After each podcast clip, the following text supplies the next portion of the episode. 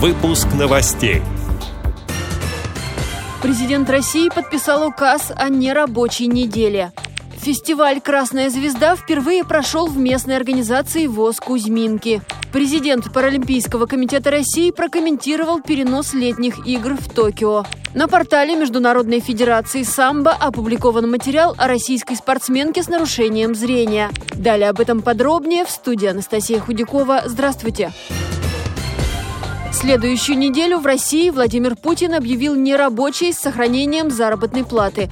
Об этом он сказал в своем обращении к народу по поводу эпидемии коронавируса. Выходные продлятся с субботы 28 марта по воскресенье 5 апреля. Президент подчеркнул, что длинные выходные нужны, чтобы снизить скорость распространения болезни. При этом свою работу продолжат все структуры жизнеобеспечения, в том числе медицинские учреждения, аптеки, магазины, учреждения, обеспечивающие банковские финансовые расчеты, транспорт и органы власти всех уровней. Также глава государства предложил отложить на неопределенный срок общероссийское голосование по поправкам к Конституции, которое назначено на 22 апреля.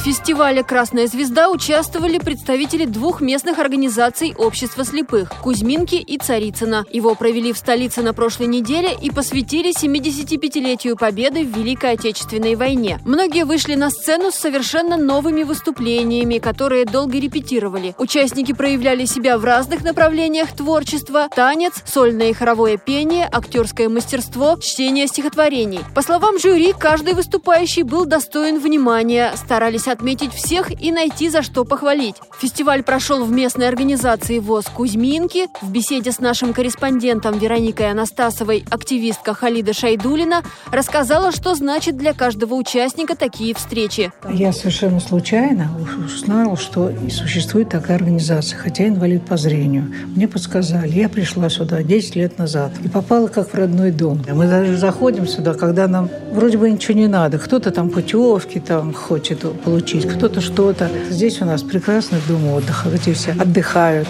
Здесь кипит жизнь, спортивное соревнование тут различные. Потом мы участвуем даже в программах, вот «Шире круг» был. Возьмемся за руки. Мы заняли там второе место. И как-то стараешься, чувствуешь себя не выкинутым из жизни. Приходишь сюда с какими-то новыми идеями. Понимаете? Вот так.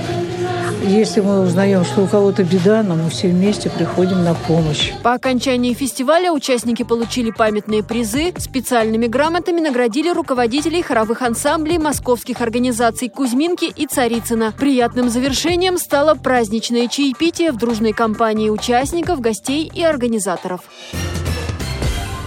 Президент Паралимпийского комитета России Владимир Лукин назвал перенос Паралимпийских летних игр в Токио важным решением, которое прямо и непосредственно затрагивает судьбу мировой паралимпийской семьи, а следовательно российского паралимпийского движения. Со своей стороны руководство Паралимпийского комитета России приложит все усилия, чтобы обеспечить оптимальную подготовку наших спортсменов к новым датам игр. Паралимпийцы привыкли преодолевать трудности и проблемы. Преодолеем и нынешние, отметил Владимир Лукин. На портале Международной Федерации самбо опубликован материал о российской спортсменке с нарушением зрения Алсу Насыровой. Самбо она занимается с 7 лет. В 2018-м на 11-х открытых всероссийских юношеских играх боевых искусств заняла первое место на соревнованиях среди слепых и слабовидящих. В прошлом году она стала чемпионкой России и с отличием окончила коррекционную школу-интернат. Сейчас она студентка исторического факультета Башкирского государственного университета. Специально Специально для сайта ФИАС спортсменка рассказала о себе. Алсу Насырова считает, что единоборство развивает ум, концентрацию внимания, интуицию. И пусть говорят, что самбо не женский вид спорта, однако для любой девушки важно быть уверенной в себе и в своих силах. Эти и другие новости вы можете найти на сайте Радио ВОЗ. Мы будем рады рассказать о событиях в вашем регионе. Пишите нам по адресу новости собака ру. Всего доброго и до встречи!